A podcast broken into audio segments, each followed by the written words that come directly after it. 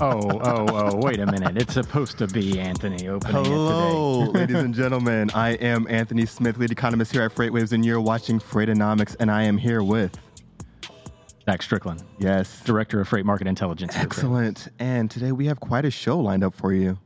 Yes, we do. And yeah, so yeah, Anthony's supposed to open the show today. um, he looked a little different on the camera there. For those of you viewing and those of you that are viewing, be sure to check out on LinkedIn as Anthony, you will be monitoring for any of your comments uh, or suggestions that are going in Facebook as well. Um, and we do have a pretty action packed show today. We didn't bring on any guests, not No, this week. not this basics. week. We The need to bring it in. duo. We take a minute every now and again just to you know bring it back in make the show you know take it back to its core you know get some synergy going between me and anthony we haven't talked enough uh, lately so we figure we're going to have a little discussion today about how the election cycles and the election outcomes themselves impact the overall economy. Uh, but we also have some stories to cover. And I believe today was actually a pretty strong story day, Anthony Smith. Yes. Uh, some of these uh, that I pulled out is kind of a rehash of what we talked about a few weeks ago, but I think it's worth mentioning as this is an ongoing story, in my opinion, in terms of the driver shortage. Uh, driver shortage becoming another buzzword in the industry uh, yet again. Uh, for years, you know, we, we kind of heard about this driver shortage being the reason that, you know, you can't really keep rates where they are. And it was kind of, you know, I think more of a, hey, this is not working out for me for the, some of these larger carriers because a lot of what happens is they have these excessive amounts of turnover. There's high amounts of cost involved in this turnover.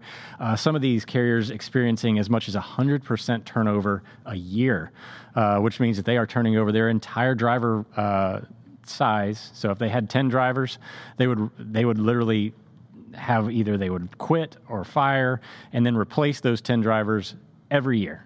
And of course, we're talking about probably hundreds and thousands of drivers for some of these larger carriers. Uh, and there is a ton of cost involved in that. So now we're talking about driver shortage yet again, but for different. It's a different set of circumstances. Did you read this article, Anthony, by Alan Adler? Alan Adler, yeah, Alan Adler puts out some great things, and there's a few key issues that I think were outlined in this one, um, especially one I think was older drivers. Yeah, the pandemic obviously has had a huge impact on uh, you know the whole world, but Yeah. but specifically when we're talking about the drivers, a lot of these drivers are now saying like, you know what, I'm going to socially distance myself, not in a truck. Yeah, yeah, and I think so. I don't want to go down this entire tirade, this entire No. lane, because I could. I mean, this can be like another 30 minute show on it. We're not gonna do that. This goes back to a whole nother situation where there should probably be.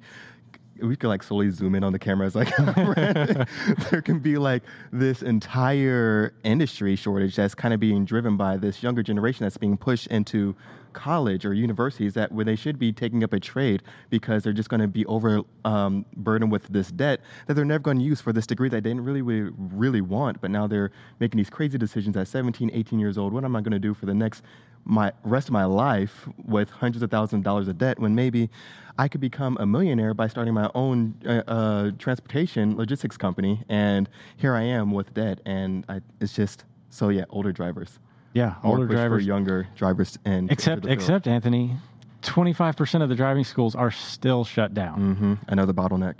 So we've still got, you know, uh, on top of everything you just mentioned, we still have uh, all these limitations uh, placed on us by the COVID world, and also just the fact that, you know, truck driving is not necessarily the most popular job uh, that people are looking for at this moment. Yeah. uh, length of haul, you know, being away from your family, uh, you know, it, it is not the life for everybody. It is a hard life to live, especially for those over the road drivers. And in this article, which is specifically uh, the results of the ATRI.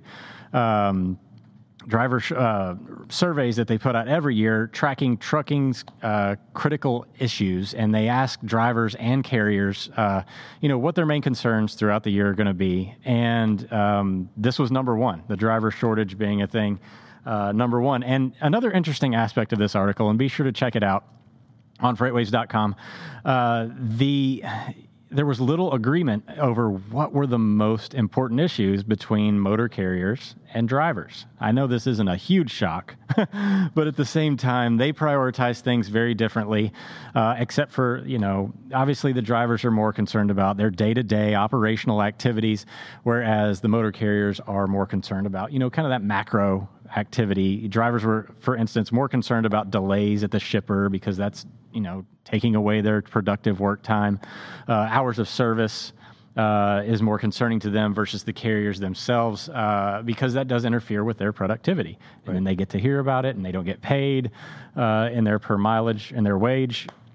Uh, so yeah, things that would impact my pay, I would be upset about and put a higher priority to- prior- priority on as well. Right. Would you yeah. agree? Completely makes sense. Yeah.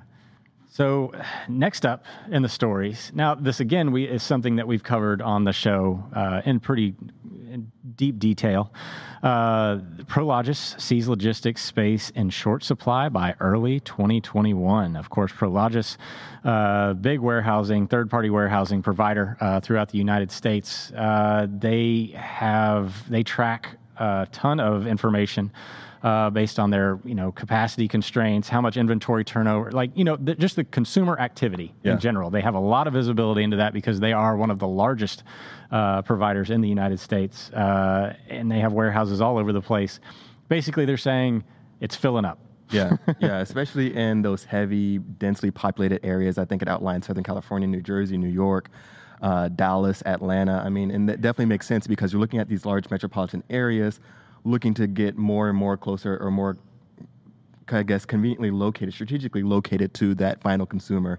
And this makes all the sense in the world when we're looking at, you know, I, I want to do same day shipping or next day delivery, things like that yeah, this whole transition into the e-commerce, you know, obviously there's been a boom of e-commerce on top of the already, we were already transitioning to the e-commerce world uh, prior to COVID. It really just put an, ex, you know, it hammered down the accelerator pedal on that. It is growing significantly, and of course, this means that supply chains and suppliers have to adapt to consumer behaviors. Yeah. Which has been the theme of 2020. How do they adapt quickly? I mean, you're talking about supply chains that stretch all the way across the world and they've got to figure out sourcing, warehousing, logistics, transportation, all these different facets of it over multiple pro- providers in a largely outsourced environment. Right.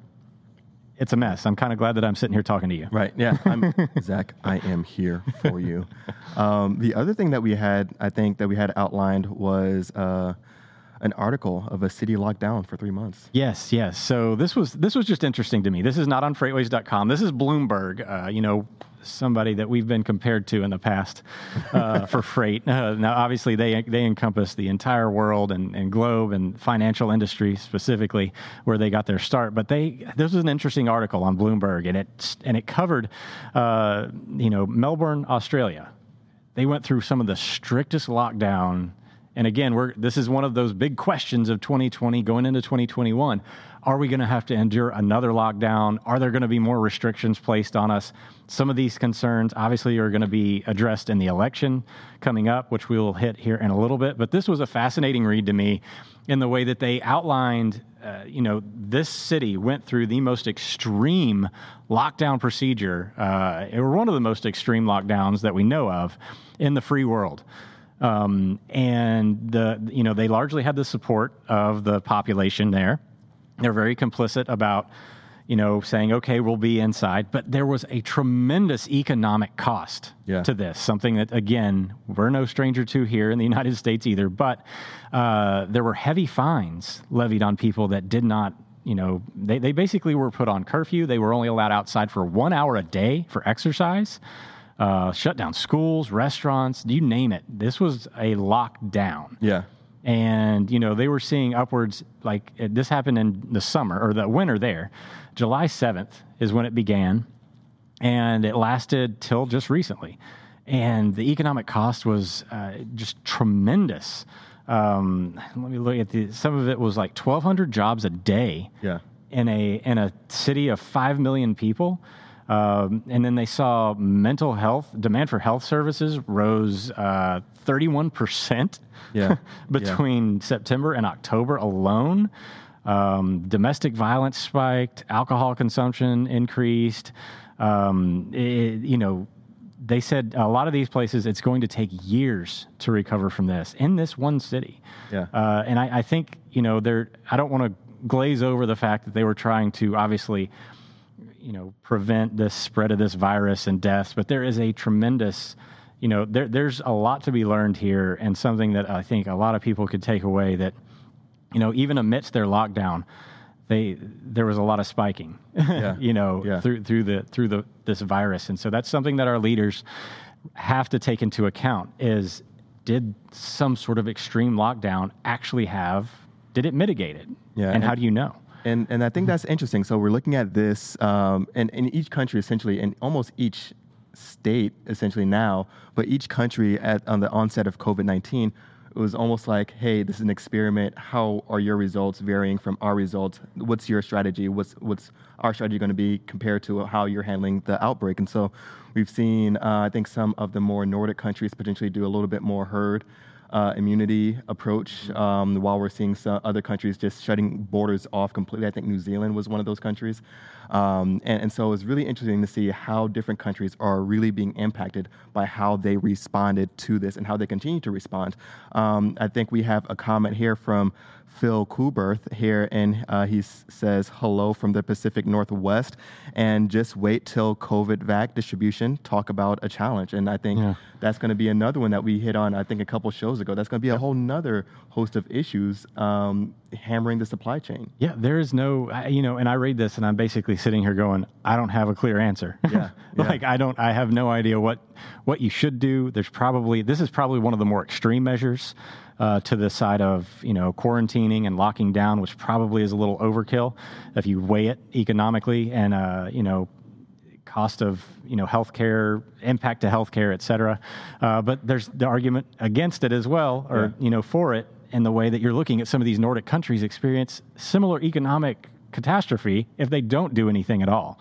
Um, so again, you know, I'm kind of moderate in, in nature, but I kind of start to say, okay, let's see if we can kind of whittle down the window of what the balance of you know social distancing, locking down, and and keeping the economy. I mean, because yeah, you may not see it in, explicitly in the numbers, uh, you know, of COVID costs here, but these outside influences such as domestic violence and mental health, uh, people losing their jobs, that's that's going to have a long tail to it in terms of overall economic impact, as well as the you know lifestyles, quality of life, uh, you know, life and death, Yeah. even uh, that we can that we're not going to measure explicitly as related to a COVID situation. So I think that's obviously something that our leaders are struggling with at this point in time and there's arguments for and against uh, all of them and i just think that that was one of the more interesting reads that i came across. Uh, everybody should check that one out if you are interested in getting you know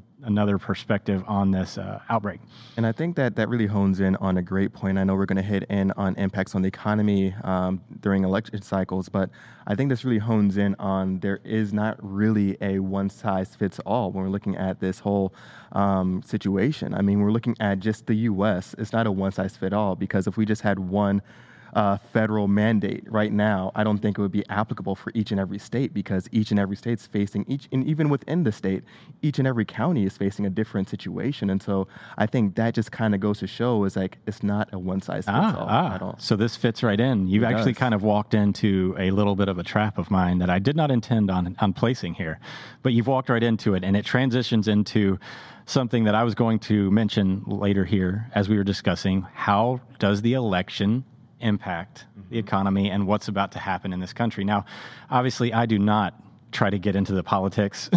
I think largely that's waste of time um, in general I'm getting into it. yeah, uh, over voting for Trump or Biden. It's not. That's not what this is about. This is simply trying to kind of isolate some of the things that.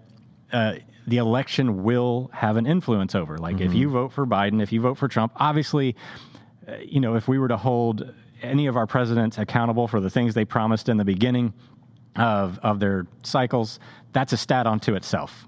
you Yeah. know, uh, there's been plenty of things promised and and said in these elections that just never came to fruition. But in general, I think I I- you know I wanted to hone it down to something very simplistic. And what you just said in terms of, I think that you need to give more decision making power to you know individual areas and states, that actually lines up with a Trump ideal. And again, maybe he goes through with it, maybe he doesn't if he gets elected. I don't know. or even more so libertarian. Yeah. Yes, he's the conservative side of the of the board tends to support exactly what you just said. Mm-hmm. And I'm not going to put you in a hole because. Oh, yeah. I, well, I, I, I, let my political beliefs be known here that I don't trust the government at all. Um, I have no I like political it. affiliation. I am apolitical. I think that's the best mm-hmm. way to approach economics, just from an I agree 100% point. But definitely, I mean, go with what makes sense. Standpoint, yeah, yeah. Go with what makes sense. It doesn't Republican, Democrat. I forget it. go. I. Uh, you know, we're data people here. We mm-hmm. like to mm-hmm. go with what it makes the most sense, what's supported, and there's not a single answer for everybody uh, in a lot of situations. So one of the uh, that's one of the things that is listed as a discrepancy between the Biden and Trump campaign. And again, uh, so if Biden were to win the election, one of the things that he would do is take more federal control of the response to COVID. Yeah. Now, again, I don't care which side of the, the aisle you sit on. Uh, that's something that he's promised uh, to do, uh, basically saying we need to have a more of a centralized approach uh, in how we handle this, which can make a lot of sense. mm-hmm. You know, mm-hmm. if you think about things, if I, I, think about it in terms of business applications, yeah. there's a lot of functionalities that do make a lot of sense when you centralize them. Uh, billing, for instance, collections, things that are controlled centrally, uh, finances, things like that really make a lot of sense not to have different little areas, you know, spread out uh, over the, uh, you know, the company or the businesses. Um, you want to have centralized control over those things. And this may be one of those things that works out better if it is yeah. centralized. Uh, you disagree with that. I tend to think uh, I'm kind of in line with you. Mm-hmm. You know, New York. Uh, you know, just being in a smaller city, smaller town, uh, not as population dense of an area, the studies definitely support that you cannot treat New York City the same way that you treat Chattanooga, Tennessee, right. uh, because we just don't have the density, we don't have the way of life, we don't have the infrastructure uh, that is the same way. Uh, so, from that perspective, I'm, I lean a little bit more on your end, and that could have a significant impact on the economy. You know, just like I was talking about with that Victoria, what's happening in Victoria uh, over there in Melbourne, Australia if you do take a more severe slant on things, and again, I'm not saying that Biden will. Maybe he does kind of, you know, just say, "Hey, we just want to have a little bit more centralized control over some of these policies, and you can still be left to do what you want to do in certain aspects." But uh, yeah, that could definitely change the way that we see 2021 unfolding yeah. and economic recovery. Yeah, and I mean, just from a business standpoint, I mean I, am loving Phil in the comments right now. He's, he has an asterisk next to corporate tax structure concerns. That's, that's right on the list. Yeah, that's a whole other one right there. And I think so. Overall, I mean, just a, a, wide brush right now from an economic standpoint.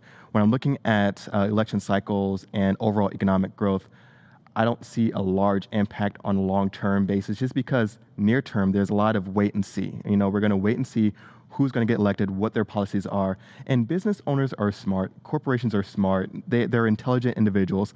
And what they do is they wait and see what are going to be the policies that are in, in, in place and then they they act accordingly. So right now we might just ha- be in the standstill of a lot of individuals waiting. Like, all right, are we going to get Biden? Are we going to get Trump? Are we going to get Kanye? Are we going to get Jo Jorgensen? are we going to, you know, are we going to get the pizza party? And so they're waiting to see what's going to happen within the overall economy. Then they're going to act accordingly. And, and, and it's a brilliant move, and uh, I mean, I love to see it because, of course, they're going to act in their best interest. Well, they have to. They have to. One of the one of the biggest one of the biggest influencing factors of that booming freight market in 2017 and 18 was the tax breaks. Yeah. The Trump tax breaks uh, that that uh, are set to expire here next year, I believe. Um, so it's basically a deferred depreciation. Again, tremendous amount of business investment in 2017, 2018, and it just fed itself. Now, the argument against it is that it overheated the economy and then we suffered for it in 2019 into 2020 before COVID hit, and we're still suffering from it uh, to an extent because they basically what it does is they go out and they overspend. Mm-hmm. They spend all this money, knowing that they're going to get the tax benefit of it in year one, and it has a it has a definitive end. Yeah, yeah. and so you basically you overheat the front end, overstimulating things, and things kind of die down because what happens? They run out of cash. Yeah. yeah. Uh, and now we're we're kind of in that, you know, again, who would have predicted COVID? Uh, but businesses are still sitting on a ton of cash right now due to two reasons: COVID nineteen and they're waiting on this election, as you mentioned. Yeah, yeah, it's going to be a big wait and see. I mean, even though we did see in the most recent uh, durable goods orders, we saw an increase. A lot of that was more downstream on the consumer side. We're looking at motor vehicles. Surprising to see planes kind of coming back a little bit, um, but we did see some downward movement, I believe, in machinery, and I don't think that's too surprising. Um, and then as we get into the latter months of 2020, we're going to have harder year-over-year comps. We're looking at the industrial sector because industrial production started to show some uh, upward movement 2019 last year towards the end of the year. Um, but definitely, definitely, I think there is without a doubt, I, if I was a business owner, if I was a manufacturer, of course, I'd be waiting to see, okay, what am I going to have? What's going to be the playing field? You know, it's like watching film uh, of the team that you're about to go up against. Or am I going to be, a, is there, are they pass heavy? Are they run heavy? Are they going to run the option? um, you know, what do I have to prepare for? Or, you know, or am I gonna, just going to be like Jolie Dunn in a 3-3-5 defense and just blitz every single down. You know, there's there's going to be different tactics for different situations when you get on the field, and I think that's where a lot of business owners and corporations are going to be heading right now. Yeah, and and uh, you know the differences, the major differences here are, of course, uh, you know Trump's already had the example of where he's given the tax benefit. He would extend that benefit, he says, uh, you know, for how long we don't know, um, but you could still take uh, but a lot of people would argue we've already kind of captured the benefit of the tax credits that he gave out there. Um, but one thing that Biden says that he's going to do is he's going to increase the top corporate income tax rate to 28%. Uh, again, uh, I'm not going to claim to be some sort of tax accountant here. There's all sorts of nuances involved here that I will not bore everyone with.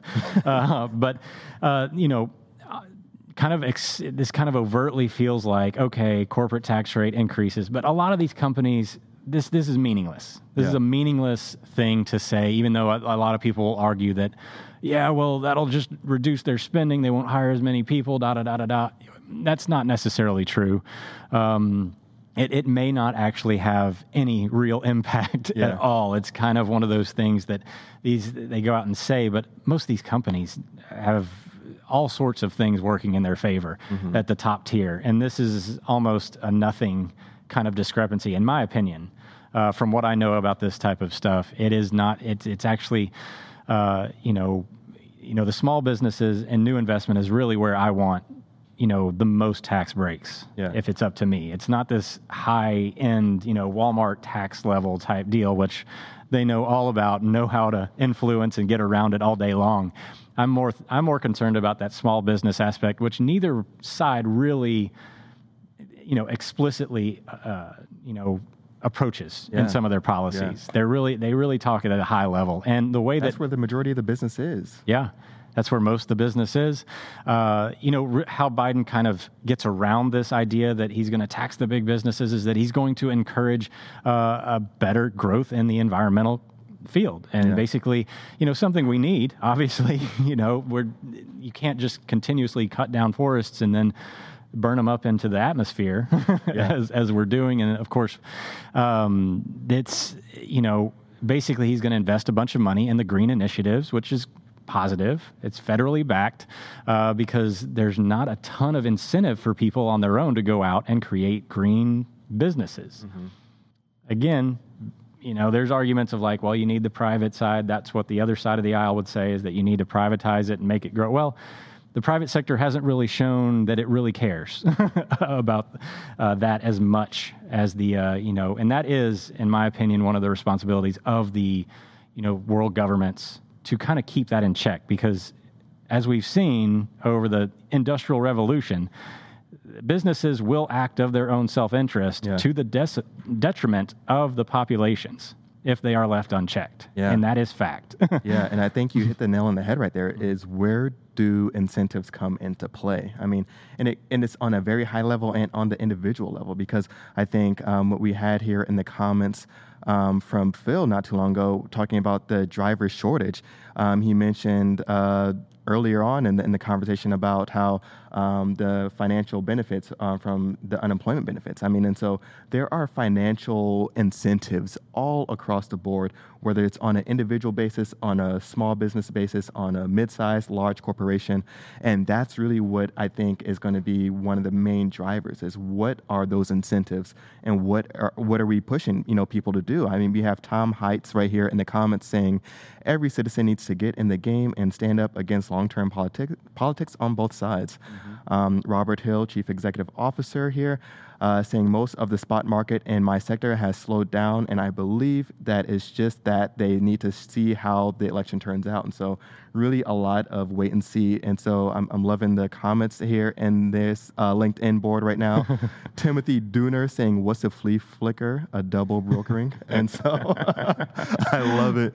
Um, but I think there's a lot of great points being discussed here. Yeah, no, and it's it's extremely important that people do understand what they're they're supporting and get getting behind here.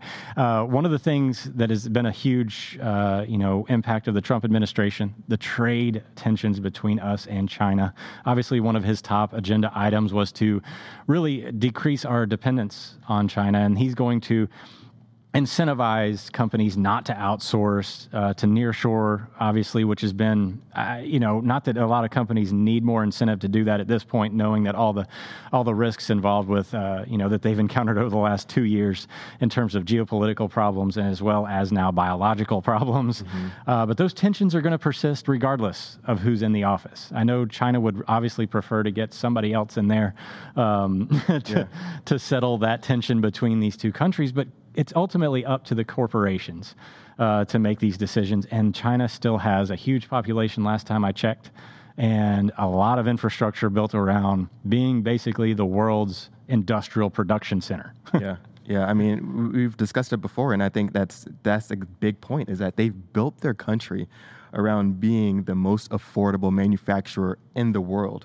Um, they have literally been able to, not so much as of late, because I think they just had their latest GDP numbers come out and not too good, even for China's numbers, which I don't trust them putting no. out their own numbers either. but um, the, they've even been able the to only economy to grow, economy to grow. And so even when I see you know they're building roads and and ghost cities to nowhere, um, they have essentially built an infrastructure around being the most affordable and the fastest and the most uh, strategically uh, country to go to for uh, any type of large scale manufacturing. And I understand the dependency or want to get out of that dependency and, and have nearshoring um, or, or, you know, even domestic production, but being able to compete with that after what they've done is that's really difficult to do. And so that's where it comes into incentives, right? So we're looking at these companies, these corporations, they're going to have some incentives for doing uh, business overseas, whether it's tax breaks incentives, uh, incentives or being able to just be able to, you know, move a little bit more quickly in the supply chain. Yeah, and that's something that I mean, obviously, you just like you know we talked about it back in the day. You don't want to have too much of your customer concentration in one account mm-hmm. or two accounts. Your top ten accounts tend to drive your business decisions. Uh, and your revenues overall, uh, and then the rest of them tend to support all of those behaviors. Uh, you don't want to have one supplier, yeah. and yeah. you don't want to have too much all your eggs in one basket. I know the the cliche still persists right now, yeah. uh, but we're coming up on a minute to go, Anthony Smith, That's and wild. I want to make sure as we close down this. Uh, political discussion, as now we've told you exactly who to vote for. And good news, a lot of you have uh, already voted. There's been mm-hmm. record numbers of that. Good for you. Go out and vote if you haven't, uh, and definitely get there. Uh, but Halloween is this Saturday, Anthony. Oh wow! And my question to you today: Best horror monster. Monster? Uh, I don't know. Does the creeper count from Jeepers Creepers? Yeah, that'll work. I might go with him. They, I'm, I, I, I kind of am a fan of, and I don't know if you consider this a monster, but mm. Samara from The Ring. Ooh, that's good. Was the first one that really gave me that like oogie, or that crazy, you know, moaning girl from The Grudge. The Japan, yeah, yeah, the yeah, Japanese horror just really yeah, they take it to another level. Gets gets in my. It's like my supernatural and monster at the same time. Well, thank you so much for watching. Be sure to check us out every week, 2 p.m. Uh, Eastern Time, and be sure to check out, download the FreightWaves TV app on podcast players everywhere. Look up Freightonomics or look up Freightcasts and get every FreightWaves podcast, great quarter guys, what the truck, put that coffee down, and drilling deep and Drink more water. do that. You need to be hydrated. Right.